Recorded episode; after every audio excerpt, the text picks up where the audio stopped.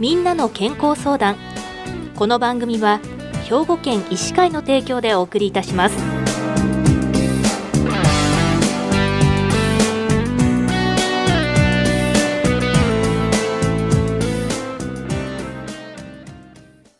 みんなの健康相談。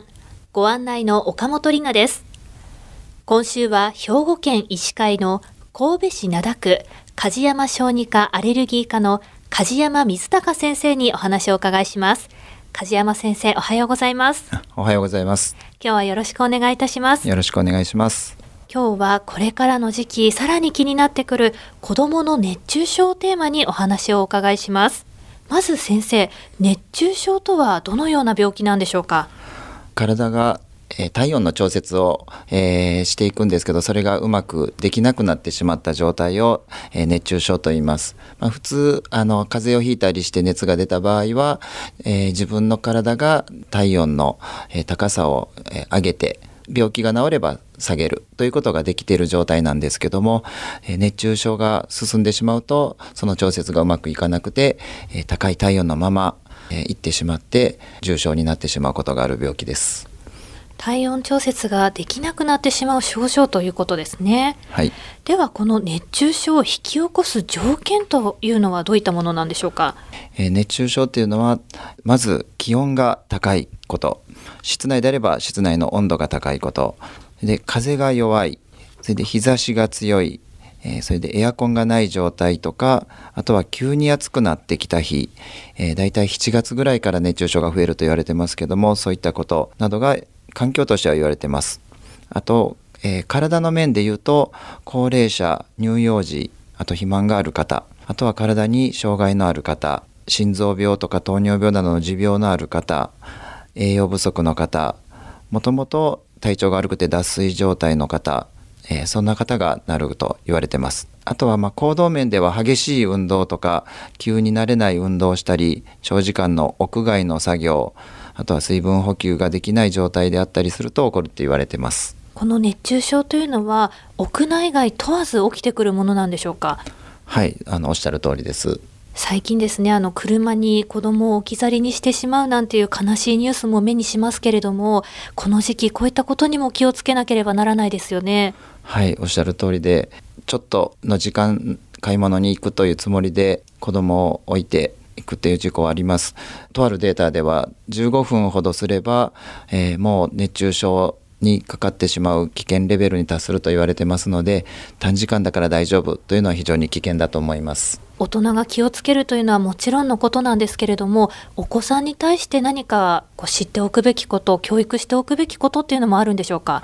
えー、その子供が自分で動けたり言葉がわかる子であれば車の中で危ない思いをすると、えー、クラクションを鳴らすっていうのを伝えておくというのも一つかなと思います。もちろんまずはそういった状況を作らないというのが大事になってきますけれども皆さんでねこういったことを予防していかないといけないなと思いますよね。では先生引き続き熱中症のお話を伺うんですが熱中症には程度の違いというのもあると思いますがそれぞれの症状と対処法を教えていただけますか？熱中症というのは大きく3つに分けられると言われています。軽症中等症重症という分け方をします。えー、我々医療機関では1度2度3度という言い方をすることもあるんですけども、まあ、分かりやすく、えー、軽症中等症重症というふうに分けてお話をすることが多いです。ではそれぞれの症状を教えていただけますか？はい。まず軽症であれば、えー、少しこうふらついてくるような軽いめまいちょっと立った時にふわっとするような立ちくらみ。でちょっとこう生あくびが出てくる。で急にこう汗がたくさん出てくる。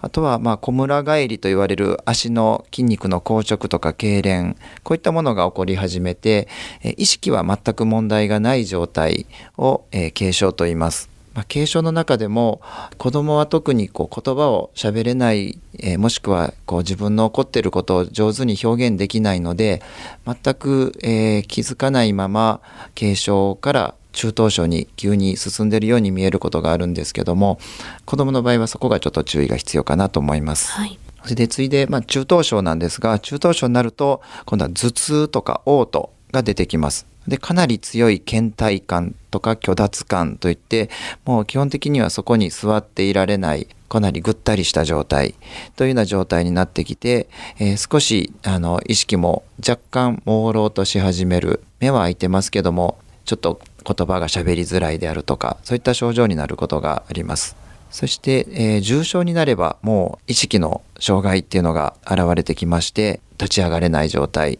えー呼びかけてもあんまり返事ができない状態こうなってきますこうなる前に大体の場合は医療機関に、え運ばれることが多いとは思われますわかりました。では最後に子供の熱中症を予防するためのポイントを教えてください。まずはもう子供も大人も共通はしていますけども、えー塩分を含むような水分を与えることこれはまあ予防ですの予防としてあげるということになりますので、えー熱中症になる前に、えー運動している時とか屋外で、えー遊んでいる時もう時間を決めて15分おきとか30分おきにペットボトル1本ぐらい飲んでも、え構いませんので積極的に水分をあげてほしいと思います。えー子供は喉が渇いたってなかなか遊んでる時言いませんのでそれで症状も出にくいので、えそういうふうに水分を積極的にあげてほしいと思います。えそれとあとはまあまあ、温度計今ニュースとか、え天気予報では暑さ指数というのをあの発表していることが多いと思いますしインターネットとか見ますと暑さ指数っていうのがあの各地域ごとに事細かに出ておりますので、まあ、それを参考に今日は外出をしようかなとか外出を控えようかなっていうのを決めてもらったらいいかなと思います。そういう暑さ指数を目安にするっていうこととあとはまああの先ほどもお話がありましたけども車内に子供を閉じ込めないっていうのが、えー大事になりますので、まあ、自動車の中はもちろんなんですけど家の中でもエアコンがもし切れてしまうと、えー非常に暑い状態になりますので、えー子供を、え閉じ込めないようにもう短時間でも閉じ込めないようにお願いしたいと思います。あと最後にもう一つやっぱり運動部されてる方が熱中症非常に多く見られます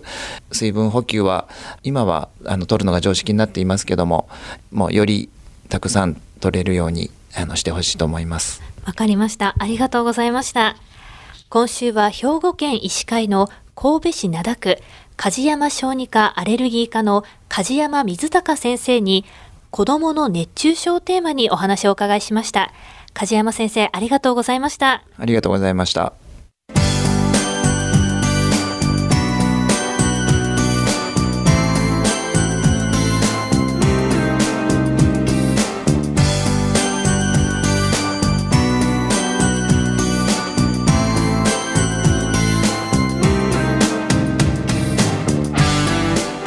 みんなの健康相談ご案内は岡本里奈でしたこの番組は兵庫県医師会の提供でお送りいたしました。